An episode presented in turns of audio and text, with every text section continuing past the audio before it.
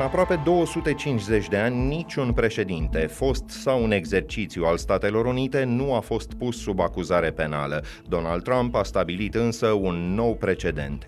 În România, puterea insistă să renegocieze înțelegerile în privința sistemului public de pensii convenite cu Uniunea Europeană, iar o decizie a Curții Constituționale privind prescripția mai pune capăt unui proces de corupție, cel al lui Bogdan Olteanu, fost președinte al Camerei Deputaților. E vineri, 3 31 martie, ascultați știrile zilei de la Recorder.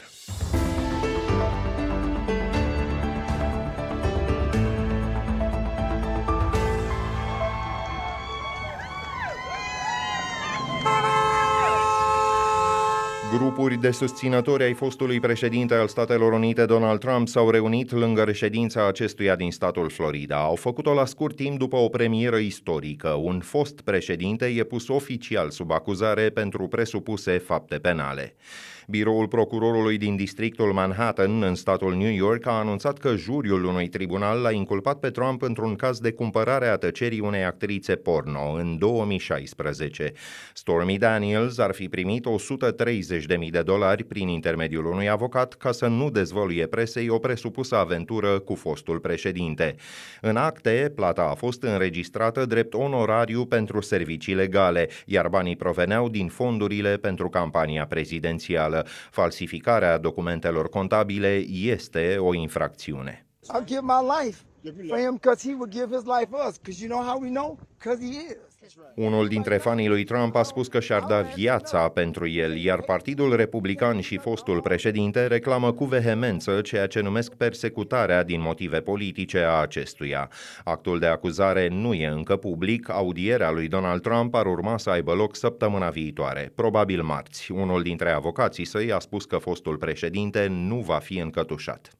Do you really think that these charges are going to go through? Do you really think that they're going to take President Trump out of the running for president because of some old horse face story? O femeie dintre persoanele strânse în Florida e de părere că inculparea nu îl va opri pe Trump să încerce să candideze din nou la alegerile de anul viitor. Și are dreptate. Nu există legi care să-l împiedice să o facă. Inculparea, de asemenea, nu înseamnă că procesul va începe imediat. Procedura poate să dureze ani întregi. Problemele cu justiția ale fostului președinte sunt însă mult mai numeroase. Alte dosare se referă la încercarea lui de a întoarce rezultatul alegerilor din 2020, la rolul lui Trump în asaltul susținătorilor săi asupra clădirii Parlamentului în ianuarie 2021 și la documentele confidențiale pe care le-a păstrat după ce plecase de la Casa Albă. În orice caz, constată cotidianul New York Times, democrația americană e din nou serios pusă la încercare mare, iar ceea ce se întâmplă e cu adevărat ieșit din comun și fără precedent. Nu e oficial, dar chiar n-ar fi de mirare. Guvernul vrea să amâne reducerea pensiilor speciale și ar urma să ceară o păsuire din partea Comisiei Europene. Surse guvernamentale spun că PSD și PNL vor să amâne reforma până în septembrie. De obligația asumată prin Planul Național de Redresare, negociat cu Bruxelles, depind fonduri de miliarde de euro. Contactat de Recorder, ministrul fondurilor europene, Marcel Boloș, spune însă că, citez, nu cerem așa ceva. Totuși, președintele Camerei Deputaților, Marcel Ciolacu, a fost întrebat dacă pensiile speciale și cele contributive ar putea să fie renegociate la pachet în PNRR. Iată răspunsul său. Există această variantă? Nu cunosc această variantă, dar e logică.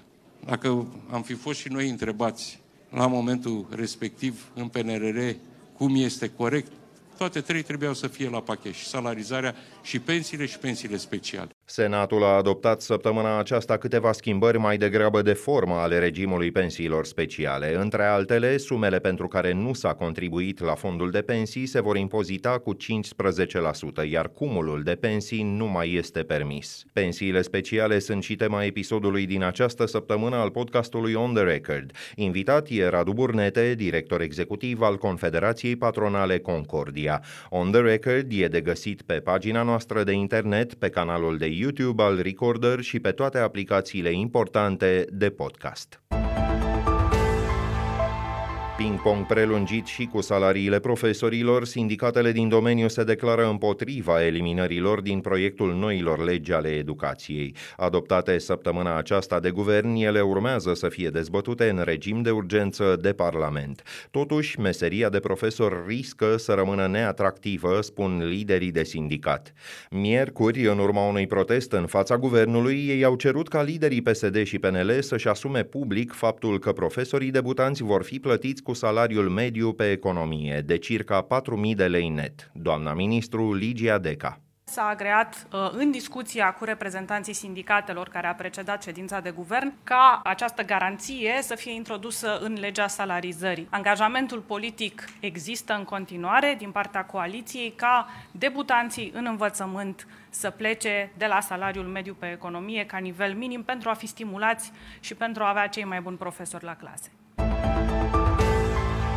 CFR Călători scoate din circulație locomotivele de tipul cele implicate recent într-un accident mortal în gara din Galați. O persoană a murit sâmbătă trecută, iar trei au fost rănite.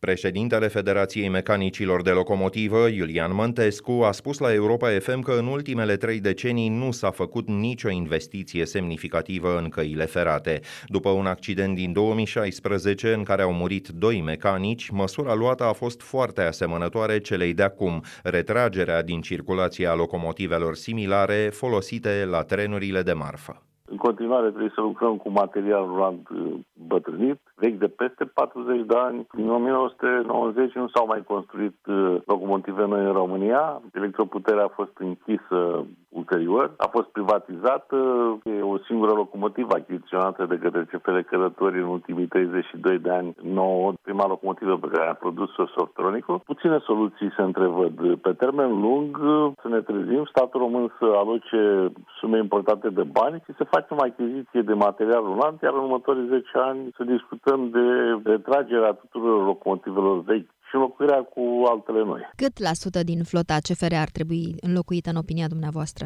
Toate, 100%.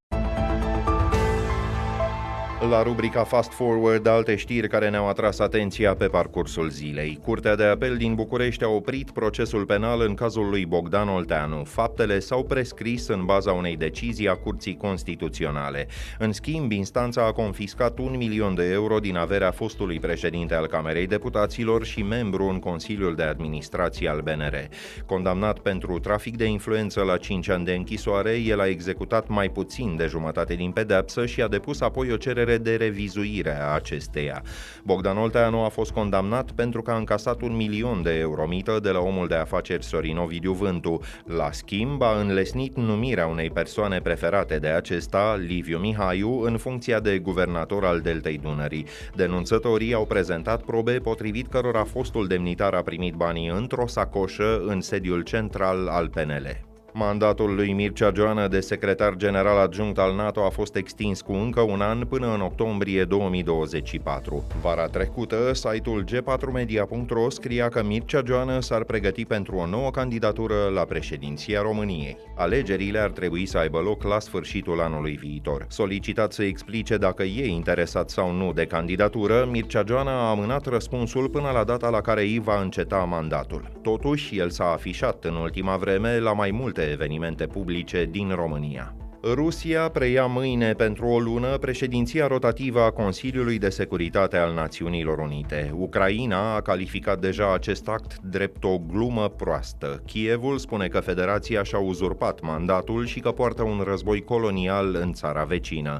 Recent, Curtea Penală Internațională a emis un mandat de arestare pe numele lui Vladimir Putin pentru crime de război. Ultima vizită a ministrului de externe al Rusiei, Sergei Lavrov, la ONU a avut loc în septembrie la adunarea generală. Punem punct aici, ne auzim din nou luni seară. Sunt Filip Stan David, toate cele bune!